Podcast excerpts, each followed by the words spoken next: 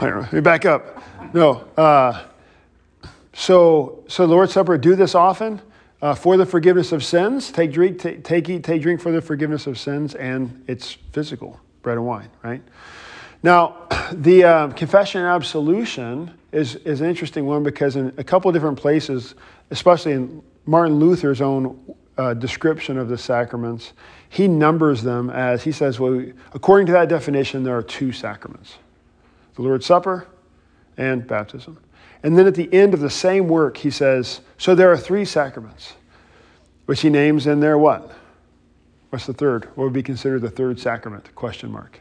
Third, third, third sacrament? What delivers the forgiveness of sins? And Jesus said to do. It's one of the, it's one of the main gifts given out in the Lord's service. Marriage? No, in the service proper. Confession? Confession and absolution. As Jesus say, do this? Yes, who, he sends them out. Whoever sins you forgive, they are forgiven. Is there forgiveness of sins attached there? Yes. So Jesus says to do it. Forgiveness of sins is attached. And is it physical? Well, yes, kind of. It's not in the same sense of water touching you, uh, bread and wine touching you, but um, some would argue, and I, and, I, and I buy this interpretation too, like I'm physical, the pastor who speaks is physical, and most importantly, how do eardrums work? How do drums work?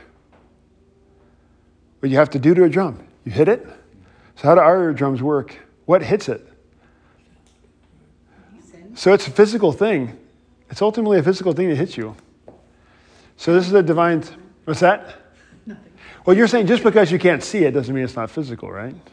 Which is not necessarily true. Can you smell?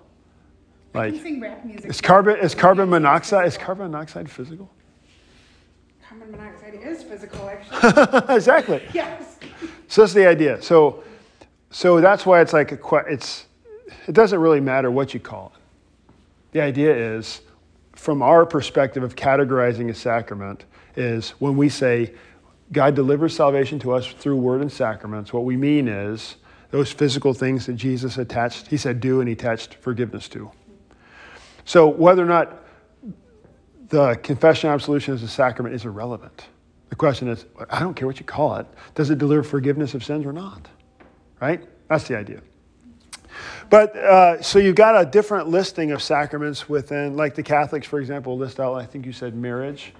So um, is the forgiveness of sins, does, does Jesus say to do this? Kind of. I mean, doesn't, he doesn't institute marriage, he doesn't give it out in the same way. Does he promise the forgiveness of sins through the institution? No. No. But is it still a holy thing? Yes. So that's why we don't want to. We don't need to quibble about what is. What, we don't need to quibble about what is what is and what is not a sacrament. It's irrelevant. We, they use a different definition than we do. So, so that's the idea. Any questions on there? You ever wondered about that? You're like, what's word and sacrament? What are the means of grace? When's he going to stop looking at me and go away? Ken was asking about last Yes. rites from the Roman Catholic. Yeah, last rites are. Um, they also called divine unction? Is that the? So we also have we also have last rites, but it's a it's a we don't call it that, and I would bet we don't call it that because, as I've mentioned in previous lectures, Lutherans are really heavy to shy away from anything that looks, smells, or looks like Catholic. So I said looks twice here. Doesn't matter.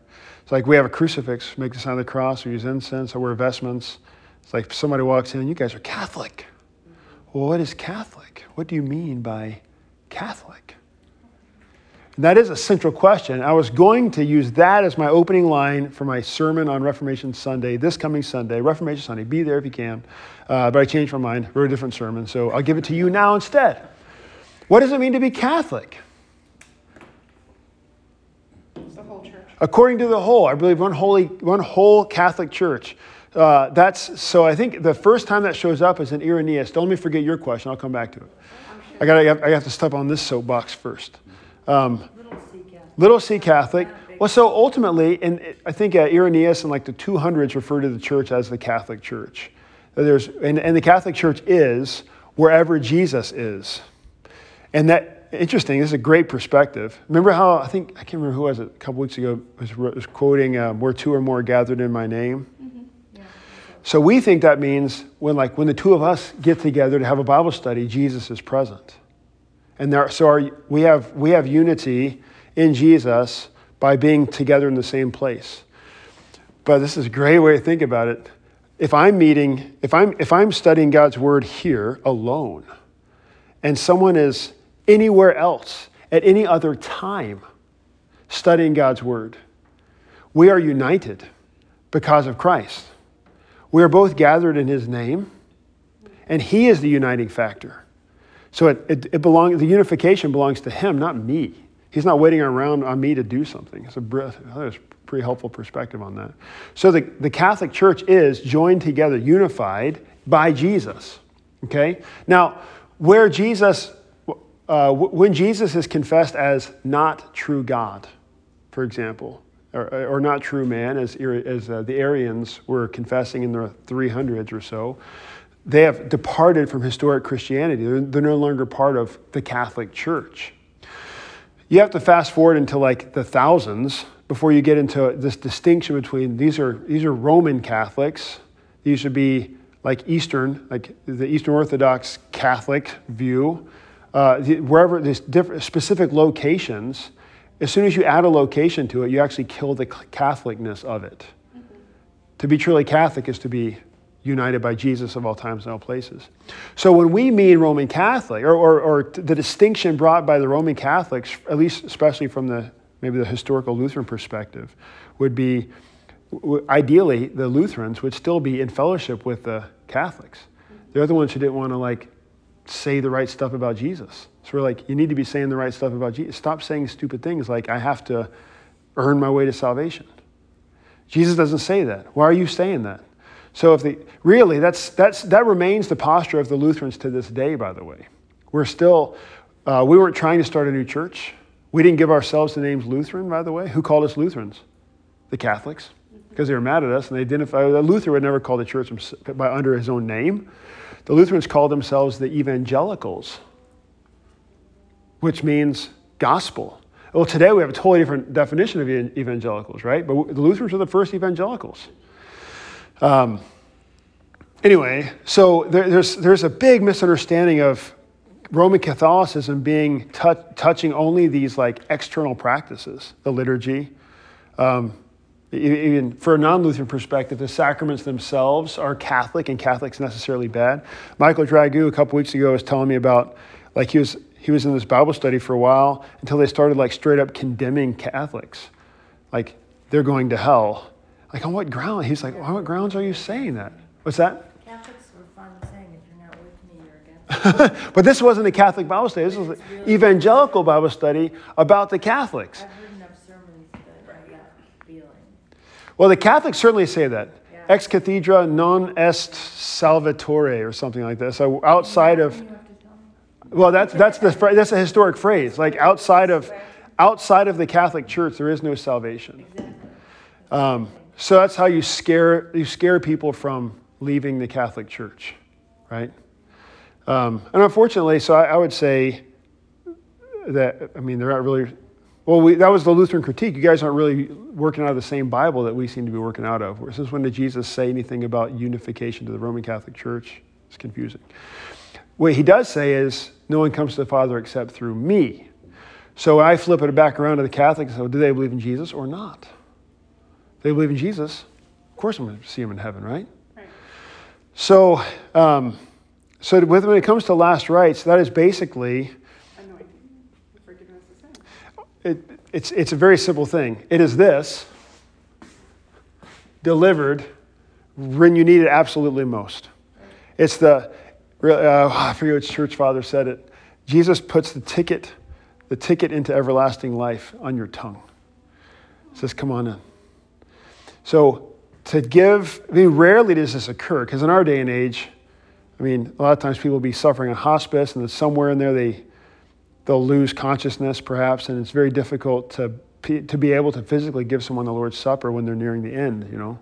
Um, but the general idea is to be able to show up. And in the Lutheran context, for, eh, for any of you who either go through this yourself or have loved ones who do, here's what this looks like.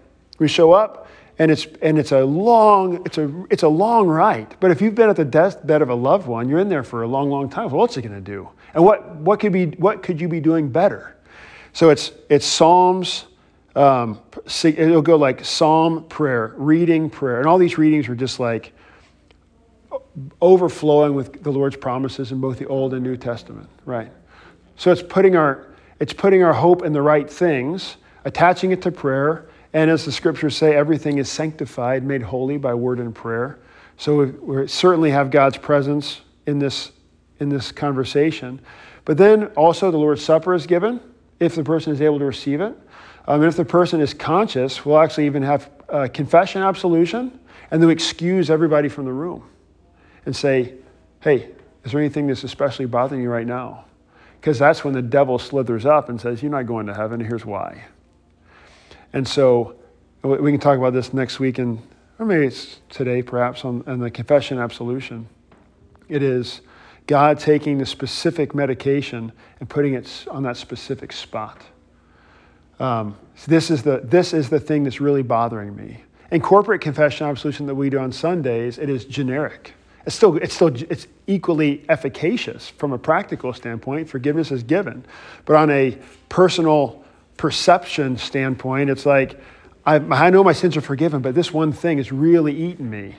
And so Jesus wants you to have no more doubt. He wants that one thing squashed. And so, hence private confession absolution with that individual. And then people are brought back into the room, and then there's like singing prayers. And then it's really like the end of it, there's even like an, an alternate portion at the end that's including like if the person dies, um, then like here's this other prayer. I mean, I've never, I've never been in the room with someone died. I've missed it twice by like five minutes. Dave Groth's dad. Who's the other one? Just happened. Like I walked in the room I just missed it. Oh, it was um, Dumford, Sarah, Sarah Dumford. And I would have gotten there in time, but I saw the girl's mom in the hus- in the parking garage. I have the super cool like front row pastor spot, and she drove past me, so I had to wait for her to park her car. And then she's got a cane because she hurt herself, so she, we're walking in super so, slow speed, and sure enough, I missed it by like two minutes. I was like, ah, as, as, as, though God knew what he was doing. You know? So I, we talked about this before. It wasn't like if I'd have been there five minutes earlier, God would have just backed up the death if he didn't want me there. But in any case, the, the idea would be to bring the, the comfort of the, of the gospel, and not just the comfort, like I'm looking for a feeling. We do what, certainly want to deliver that, but it's not, it's not just a feeling, it is objective uh, objective justification versus a subjective feeling. So, you know what? I, I just don't feel like I'm forgiven. Well, it's not about you. Stop looking at yourself. What's Jesus say? So, but and yet, especially in our times of greatest trial and despair, the Lord does also give us the comfort of the gospel too. So that's so. Is it a sacrament? Well, it, it's just the delivery of these same the same sacraments, right? So again, different definition of the same idea. Um, so let's jump in. Any other, any other thoughts or questions on that? I got, I've, I've, kind of interweaved a few quotes from the Large Catechism on here. So observe first that these words contain God's command and ordinance. You should not doubt them then that baptism is of divine origin, not something devised or invented by men as truly as I can say that the Ten Commandments, the Creed, and the Lord's Prayer are not spun out of any man's imagination, but revealed and given by God Himself. So I can also boast that baptism is no human plaything, but is instituted by God Himself. Moreover, it is solemnly and strictly commanded that we must be baptized or we shall not be saved. We are not to regard it as an indifferent matter, then, like putting on a new red coat. It is of the greatest importance that we regard baptism as excellent, glorious, and exalted it is the chief cause of our contentions and battles because the world now is full of sects who proclaim that baptism is an external thing and that external things are of no use. That, like that last line, this external thing, that's why I kind of have that as our introductory to the, the sacramental idea, is that because it's a, a physical external thing, God wouldn't use that. That doesn't seem like a divine thing. God is, God is super duper holy Why would he why would he lower himself to work through these physical things? Well, because I'm physical. But that was a lot of the debates that were happening just after the Reformation and that post Reformation when they're duking it out between the Zwinglians and Calvinists and stuff on the nature of is the Lord's Supper the body and blood of Jesus or not? Is it just a symbol, is a representation? Is baptism, does it actually do anything? Or is it just a, a symbol of outward obedience? Um, and that's actually to this day how, like the Southern Baptists, for example, most of my family understands baptism in the same way. Like they, um, I make a decision for Jesus, and then I'm baptized, because baptism is an outward expression of my obedience. I show you that I, I put my money where my mouth is, and I'm publicly baptized. Because in their system, God doesn't deliver the forgiveness of sins through means, certainly not physical means because God isn't physical. Uh, you've heard the phrase, uh, don't put God in a box. Like this is like almost Calvin, Calviny way of like God, God isn't to, uh, to another Latin phrase, um, the, the oh, how's it go? Non, uh, it would have been so cool if I could remember the Latin. The, the, the infinite, the, the finite cannot contain the infinite. The, the, so the, the finite, a body, body and, or bread and wine or water, God cannot get inside of it because God is infinitely huge. And yet, if that's true, then we have a big problem in the manger, don't we? So that's the that's the, the classic Lutheran fight is always clinging to the promises of God over and against reason. So yeah, it doesn't really make sense that God would be working through baptism to forgive sins. But it wasn't my idea, it was his. He said do it, so cool, I'm going to do it. Um, it's, not a, it's, not a, it's not a man's invention, but it's, it's, God's, it's God's gift. So that's where we start with all the, with all the sacraments and really with everything that we, we do properly in the church. It's, we flee to the, to the mouth of Jesus and look at his institution. What does Jesus say to do? So um, he says, baptize. Um, in the name of the Father, Son, and Holy Spirit. They're using water in the holy baptism, and so we're baptizing with water, and we say Father, Son, and Holy Spirit. There's baptism. The uh, let's see. Let's so the catechism, Luther's Luther's small catechism breaks it down into four parts, and I've got them there on the handout for you. The nature of baptism, the blessings of baptism, the power of baptism, and what baptism indicates. So he's basically just stacked a lot of the institutional verses of baptism together. But rather than driving in on my endless looking handout, um, maybe let's, let's like it, talk about your experiences with holy baptism. Anybody have some like interesting perspectives or uh, questions about baptism where we could start before we, dive, before we dive into the catechism? Differences of practice?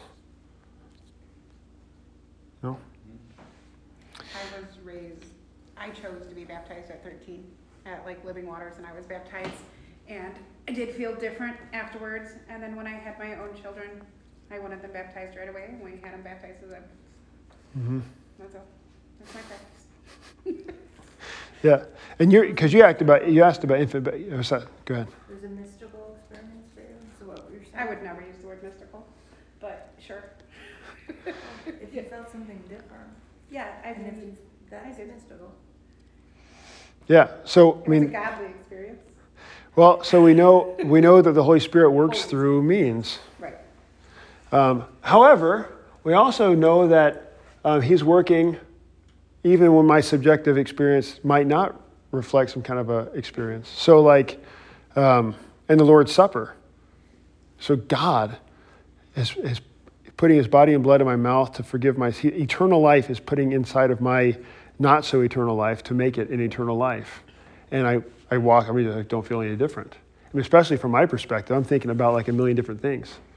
You know, like I'm yeah. consecrating an element, consuming, like, do I have enough sacraments? Where are the, why are the acolytes wandering away? What's going on right now? And I'm trying to take the Lord's Supper. And I'm not really, I'm not really focused on it. But it's not about me. He's given the gifts in spite of me, right? Um, so, what, what is baptism? Baptism is not just plain water, but it is the water included in God's command and combined with God's word. So, it's not holy water. Um, and so, I mean, there is such thing as, as I mean, water, water that's set apart for a specific purpose is holy water. Holy means set apart. Not holy in the sense of it's going to somehow, I'm going to take this water after baptism and take it home and like pour it on my plants and they're going to get super duper like big this year, right? That's not the idea, but this, the idea behind holy water would be that it's simply set apart for a specific purpose. So, um, we're not going to take my miniature dachshunds into the baptismal font to wash their hair. It's just like, I mean, it's just irreverent. Why would I do such a thing? Um, so that's the idea, but we, we don't get hung up on such things. It's not holy water, it's just water. It doesn't have to be made holy. What makes it holy is the baptism itself. That's what God is doing, the main thing. I teach the little, the little kids. Um, so our, our Wednesday morning divine service, we have like a lot of our homeschool families will come. And so I do like a little makeshift chapel for them. And uh, one of the, I, I, try to make these things memorable for them. So I say, what kind of, what kind of water does God use in baptism? They say, sticky water. And I have them all come up and feel it. Is it sticky? No, it's not sticky. So why is it sticky? Because God sticks his name on us in baptism. What is God's name? Father, Son, and Holy Spirit. What's he promise you when he puts his name on you? That he's with me always. You got four year olds saying that. If they can say that, it's pretty good, right? So that's the idea. Uh, so God's, he's, he just takes up water, he sticks his word on it, remember? He takes, his, he takes simple physical thing, attaches his word, and salvation is delivered. Which is that word of God? What's, the, what's God's command and combined with God's word? Well, Christ our Lord says in the last chapter of Matthew, Therefore, go and make disciples of all nations, baptizing them in the name of the Father, Son, and Holy Spirit he goes on teaching them to obey all that I've commanded you, and lo, I'm with you always to the end of the age. Um, so, what makes baptism baptism is primarily God's word, but He does attach it to water for our certainty. So, if uh, can, a person be rebaptized?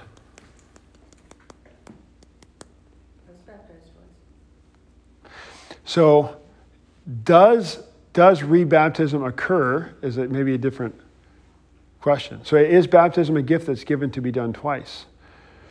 And this is where confusion is brought in by the evangelicals post Reformation. So, again, if, if baptism is something that I, I can only do it after I've made a decision for Jesus in my adult life, then if, if I was baptized as a baby, then it didn't count. So I need to be rebaptized. Hence, Anabaptists, which became today's Baptist. Anna means again, baptize again. Uh, and that's where they got their whole name. So Southern Baptists today are all about rebaptizing those who are. And I mean, think at the time of the Reformation, everybody was baptized as a baby. So if you're starting to think, well, no, I have to make a decision for Jesus first, then my baptism didn't count. But now that's making baptism's efficacy contingent upon me, my decision, my sincerity of my decision, my worthiness, or whatever you want to attach to it, it's making it about me. So if anything emphasizes the passivity of faith, it's infant baptism. So, baptism, this is great. Baptism is baptism. And it's, and it's, it's, it's the words are there Father, Son, and Holy Spirit, done deal, it's baptism. Uh, when, then someone to get rebaptized, it just doesn't, it doesn't make sense. It, it, can't, it can't happen in a way because the first baptism took, and it's, it's eternal. So uh, we live, uh, what's really nice way to think about it is it's not that I it's not that I was baptized, but you can say I am baptized. It's a present, ongoing reality that I live every day as a baptized child of God. I mean, yes, it was a past event, but it's got this con- continuing, ongoing results for me. God's name is continuing to be upon me. Every day I wake up, the old sinful self is killed, the new man is given new life every single day. That's my rhythm. Um, yes, if you ever see Pastor Schumacher, ask him, "How you doing, Pastor Schumacher?" Oh, still baptized. Does he say still living in America? Like, Can't you just say good and move on? Uh, that's, that's classic. Schumacher is great. Still baptized. That's right. It's true though. Like every, no matter what we're facing in this world, we can cling to those. All the all the promises are delivered to me. The, the promises that matter, as those have been won on the cross, have been delivered to me in, in holy baptism. So that what if I've got a person who comes to me? Let's play. Let's play. Uh, you be me. A person comes to me and says, "You know, Pastor, I can't remember." Uh, if I was baptized or not. And my parents weren't too active in the church, and then they died when I was relatively young. And I just don't, I just don't have any record of it. You don't have like a pastor black light where you can find it. That's right. look, look, I see it. What do you do? That's right. Leave no doubt. Because ultimately it doesn't do any damage. So you baptize. To, to, because the Lord's really, the, what the Lord is even doing in having his salvation delivered to us by the cross, it's all about certainty. He wants us to know for sure and not doubt. So when doubt enters in, you just do it. I mean, my home pastor in Mississippi told me, so he, so he was at seminary. He just graduated seminary. He had been, he was a mission plant pastor down in, in Brandon, Mississippi. Like my home church is in the middle of nowhere, literally like Mississippi is already the middle of nowhere. And then Jackson is like the only town anyone knows in Mississippi. And my parents like started a mission plant 30 miles east of that. It's further in the middle of nowhere, and they were building the church. So he is just called out of seminary to that to that like mission startup, and he didn't have a church yet, and he and he had a baby, just out of seminary, and he's ordained into this this like group of people who are trying to start a mission plant. And he's got a baby, and there's some like health concerns or whatever. So they they did the they did the baptism like really early on, but he said it was his first baptism. He never done one. I almost said he, it was his first baptism. He, he'd never done one before, but that's kind of like redundant. He was nervous, and he couldn't remember if he actually got his daughter's head wet. To which we might look on and say, well, it doesn't matter. The main thing is the word, right? So, or he could say, well, remove all doubt. So he said that literally that night, he couldn't sleep. So he went, got the baby, took her to the bathroom, baptized her, just to make sure. Because it's about like removing doubt. Uh, So do you rebaptize if someone's, so re, there's no such thing as a rebaptism. That's my point. so if they said they were baptized in another religion, you were like, okay. Well, see, that's it. So if, if I'm baptized in a different religion, then it's not a baptism. A different Christian religion? Well, there's not a different Christian religion. Christianity is the religion. That's the Church Catholic, small c. So a different religion would be the Mormons who baptize. In fact, even right now, you are being baptized by the Mormons. Did you know this? They do this crazy thing in their super weird temple with like their special underwear on, where they have like this archive of people's names. In fact, if you're going north on Napier, right before you get on the interstate, you see on your right there's a little Mormon temple there, but they've got marketed there like family uh, Genealogy. center. Right, right. It's not it's like that's just like a bait and switch. They're really interested in genealogy because they want to make sure that they can get everybody baptized Mormon.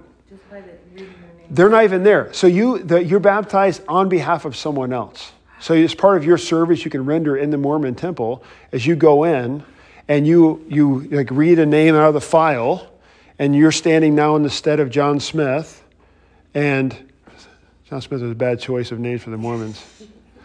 Um, but you're baptized in the name of Seth Clemmer, and you go through the baptism, whatever their process is. The problem is for the Mormons, they say, I baptize you in the name of the Father, Son, and Holy Spirit. What do they mean by Son? Oh, not Christ. He's not, he's not God. So it's a different God, different baptism, different religion. That's why, that's why we're pretty clear. We, it's helpful to know what is and what is not Christianity. So a person comes to me from the Mormon church, I'm baptizing. A person comes to me from the, from the Baptist church, they're baptized already. So just because their belief about what the baptism, how, how it worked and what it was delivering, well, it wasn't about them. It's about the name. Is the name there? Was the water there? It's baptism. See? That makes sense? Yes, thank you.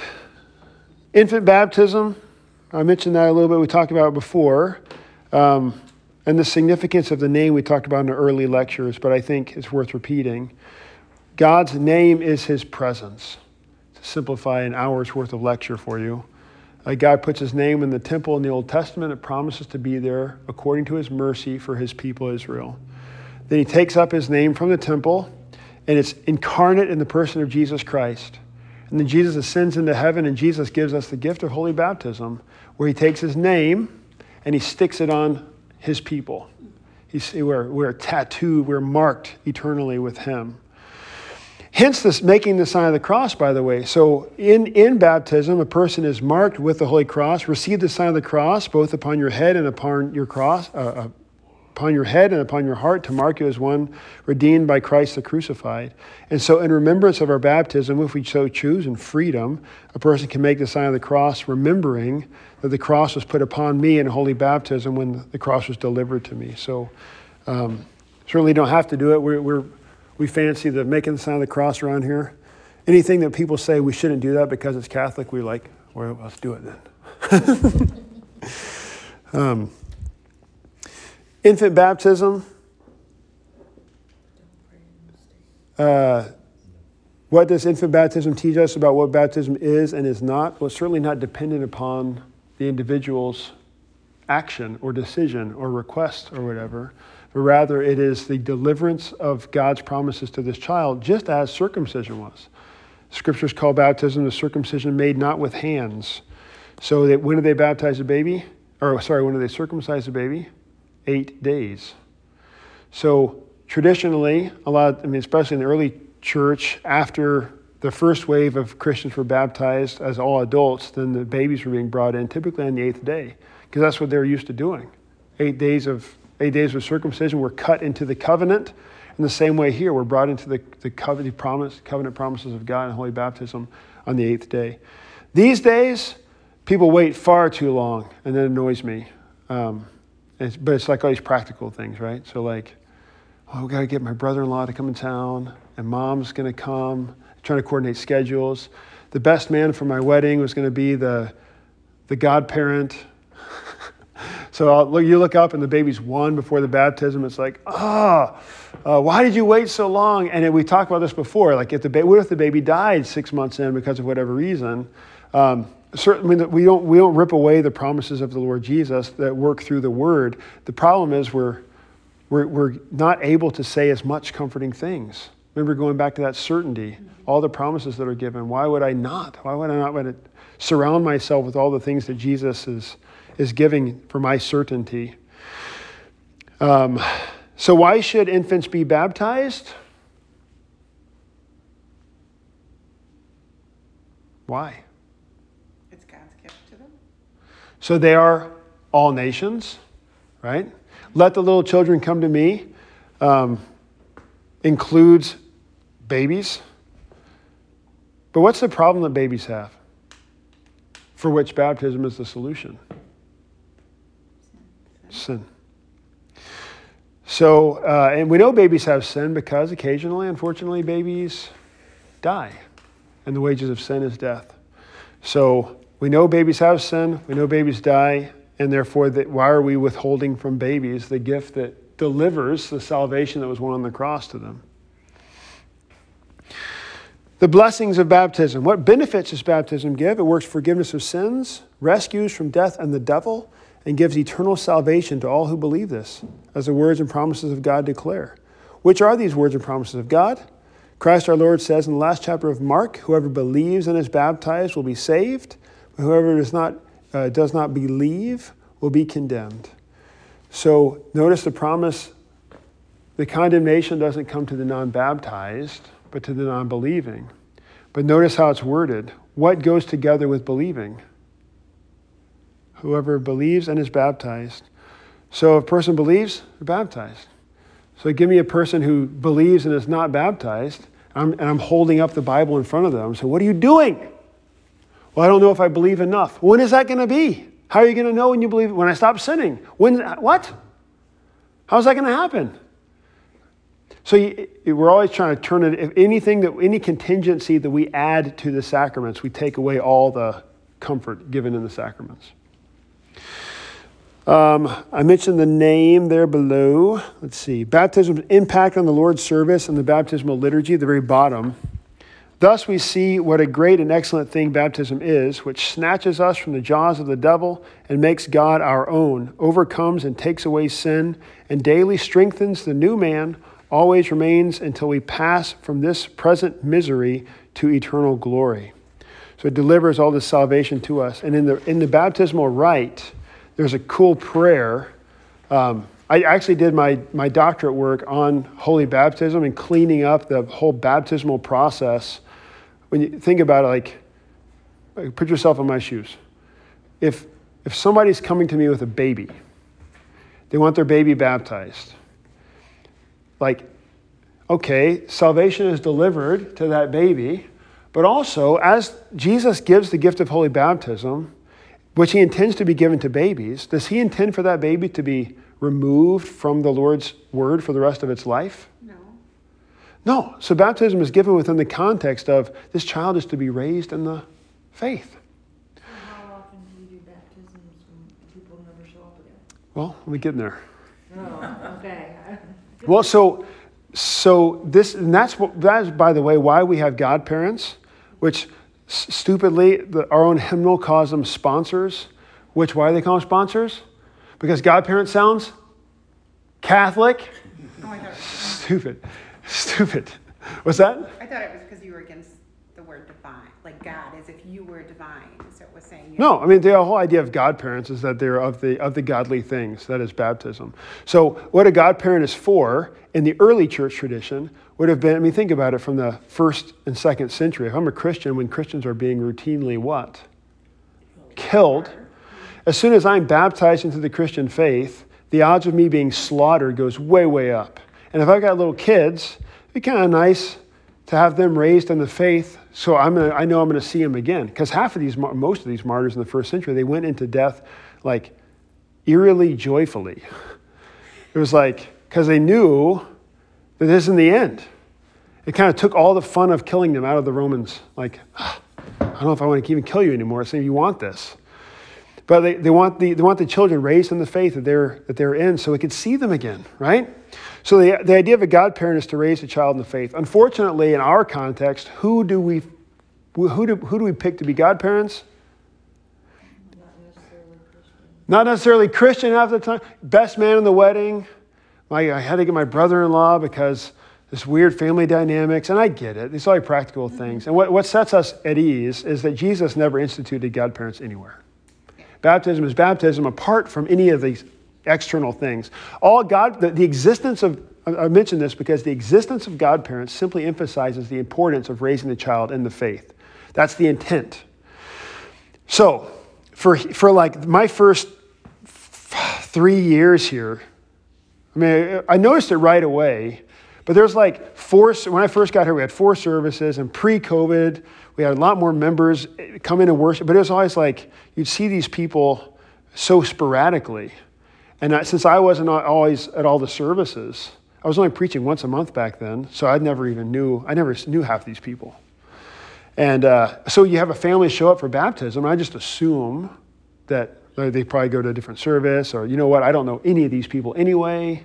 So you just do the baptism, and it was, it was very like there's a piece of paper on my desk when I show up. Okay, there's a bunch of people I don't know. I show up and I, I ask these people, I tell them where to stand in the baptism, and they have no idea where they're going. They're fumbling around the hymnal during the service. They obviously have no idea what they're doing. I'm like starting to think, I wonder if they've ever been here before. What are we doing? So we started to tighten up this whole process of like, all right, if you're going to have a child baptized here, I don't want to get in the way of the gospel. Let the little children come to me and do not hinder them. So I don't want to hinder this, but it'd be nice to be able to say to this parent, you know, you're promising to raise this child in the faith. Like all the vows that are given in the, in the hymnal and the baptismal rite are saying, my intention is to raise this child in the faith. That's why, by the way, when we baptize the baby, who the pastor says, well, in fact, let's look at it. That'd be fun. I believe it's on page, I'm not even going to guess. I have no idea. In my hymnal, it's like, it's easy to find because the pages are wet and the hymnal opens up right to it. 268. 268. So we start off in the Lord's name, and then we have the, the institutional verses of baptism. And then, interestingly, so like there's, there's a baby in front of me, and usually wearing clothes that's like five times too big for the baby. It's like the, the white, the, the endless white gown. I'm like, is there a baby in there? And I say, To the baby, how are you named? And what does the baby say? Nothing. And that's going to be the repeated theme throughout the service. So I received a sign of cross upon your head and upon your heart to mark you as one redeemed by Christ. And then this is a long prayer, which is it's it's it's called Luther's flood prayer, where he ties together the flood and what God was doing in the flood and how he was rescuing well, it's, it's worth reading. Uh, uh Almighty and eternal God, according to your strict judgment, you condemned the unbelieving world through the flood. Yet, according to your mercy, you preserved believing Noah and his family, eight souls in all. You drowned hard hearted Pharaoh and all his host in the Red Sea. So we get this other water image of being led out of bondage in Egypt into the promised land yet led your people Israel through the water on dry ground, foreshadowing this washing of your holy baptism. So in baptism, we're being led out of the bondage of sin into eternal life. Through the baptism in the Jordan of your beloved Son, our Lord Jesus Christ, you sanctified, you made holy, and instituted all waters to be a blessed flood and a lavish washing away of sin. We pray that you would behold this child according to your boundless mercy and bless him with true faith in the Holy Spirit that through this flood all sin in him which has been inherited from Adam, his original sin, and which he himself has committed since, would be drowned and die. Grant that he be kept safe and secure in the holy ark of the Christian church. How is he going to get here? Mom, right? Being separated from the multitude of unbelievers and serving your name at all times with a fervent spirit and a joyful hope. What is his name? What does it mean to serve his name? Who's going to teach him that? Dad, so that with all believers in your promise, he would be declared worthy of eternal life through Jesus Christ our Lord. Amen. So grant that he be kept safe and secure in the holy ark of the Christian church. Next time you're in the sanctuary, walk in and look up. All churches are always designed to look like, I mean, when they're rightly done. In the 80s, I'd say the 50s through the 80s in America went through a weird architectural time where the churches were designed in weird ways. But ideally, especially historically, churches are ark, they're boats upside down. Mm-hmm. So that's this idea of like, why are these cross beams going across this? Oh, because that's what a boat is. So we're inside the ark in this world of the world of the flood around us. We're being, we're being kept safe and secure. From ancient times, the church has observed the custom of appointing godparents for baptismal candidates and catechumens. In the Evangelical Lutheran Church, this is great. In the Evangelical Lutheran Church, sponsors are to confess the faith expressed in the Apostles' Creed and taught in the small catechism. Why? Because that's what, that's what we're baptizing this child into. So, like, 90% of the time, that's the first time these people standing around me have heard the word small catechism, much less, much less know what it's, what's in it. So, the problem for me is when, when people come to me to ask for baptism, they've already picked their godparents because they had them picked out once they made it out of the first trimester or after the baby was born before they even thought about scheduling a baptism. They've already called up my best man for my wedding. And so it's already like the wheels are already in motion. I can't stop it. I'm, so I'm always like, so just so you know, godparent, this is what you're, what you're promising. So their job is to ultimately Pray for the, pray for the child, support them in the ongoing instruction in the faith, and encourage them toward the faithful reception of the Lord's Supper. So when your, when your Baptist uh, aunt is your godfa- godmother, she doesn't believe in the Lord's Supper. So she's not going to do this. So it's really fun to read these things. uh, again, it doesn't really matter. This is not part of the institution. I don't even have godparents. Um, it doesn't it's not contingent on on me or anything but the idea is is and it's a fun way to honor people in your life i suppose. Is it your intention to serve joey as sponsors in the christian faith? Yes with the help of god etc then we have the reading from mark let the little children come to me. And then the lord's prayer. And this is a fun thing of like the first time the pastor like he's touched the touched the baby's head and the heart and then now head on the hand on the head saying the lord's prayer and the baby starts squirming. If she wasn't awake i make sure she's awake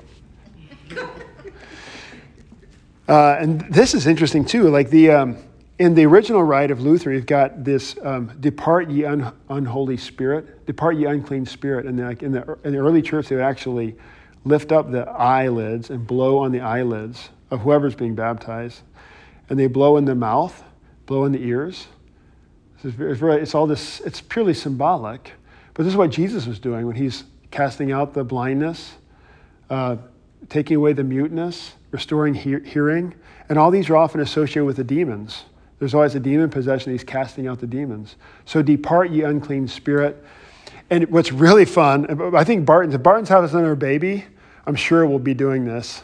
Um, in the Luther's rite, the, the service starts in silence. There's a procession in. Everybody's like, what's going on? We get in the middle of the sanct, we're like processing in and silent. We get halfway down, and the first line is, Depart, ye unclean spirit. And everybody's like, what? It just grabs your attention. So then, in the middle of page 270, name, Annabelle, do you renounce the devil? She's eight days old. Who says, yes, I renounce him? Mom and dad. So they're confessing the faith on behalf of the child because they're the ones who are raising the child in the faith. Does the child have the faith, though? Well, I don't see why not. The baby knows who mom is, the baby knows who dad is, baby knows what food is.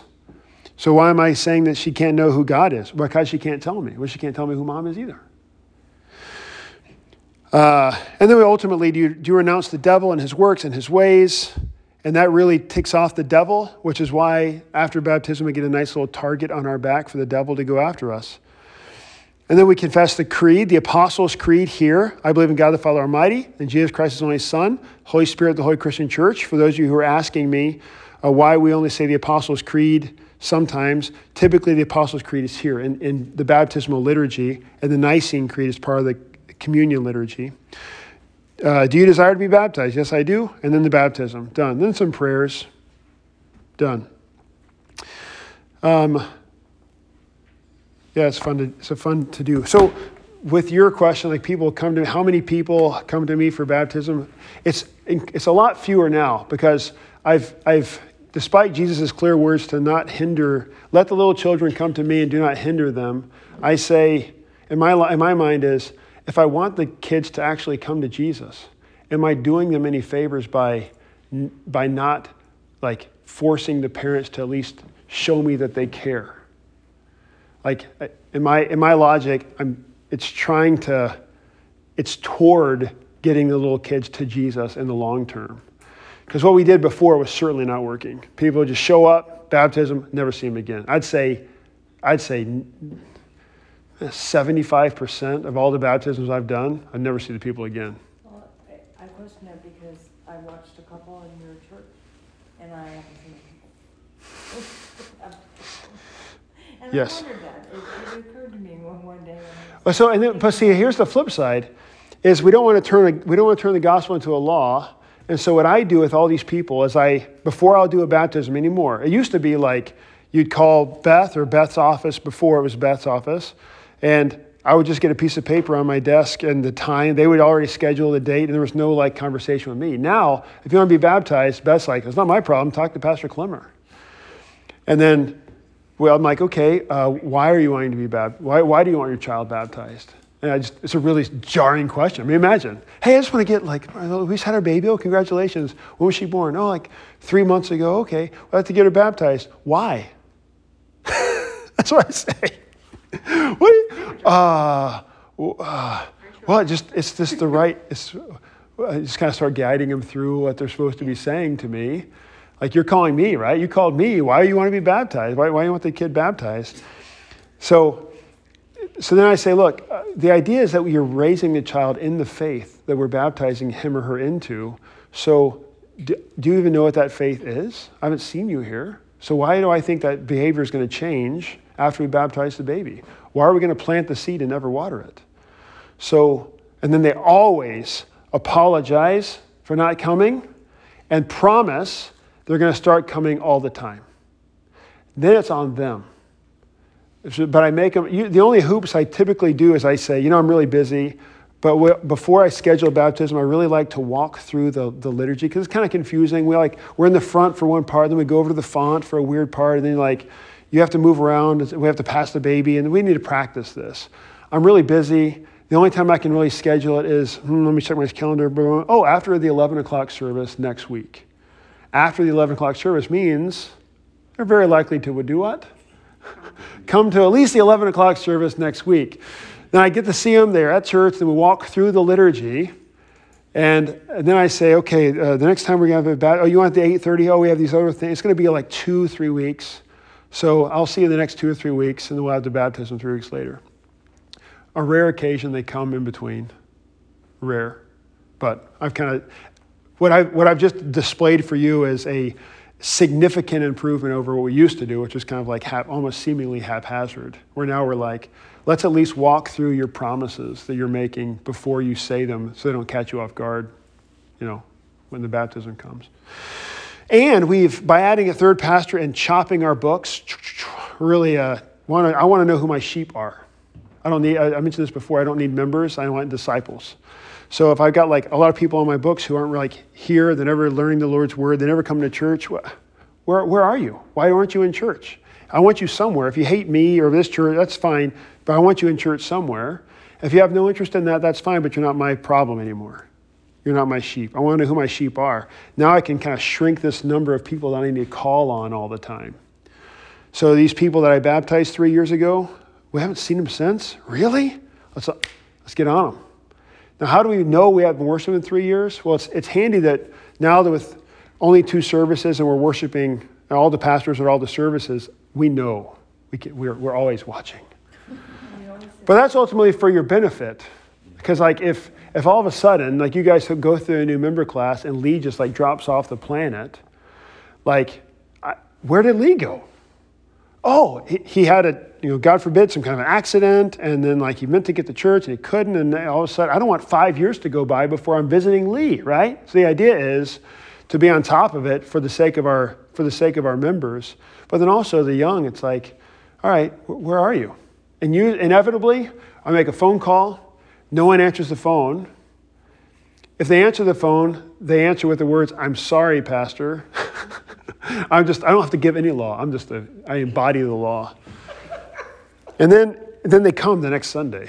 So just a, just like a, just a call. Hey, I'm not calling. I don't. I didn't even notice you hadn't been here. I'm just saying hey.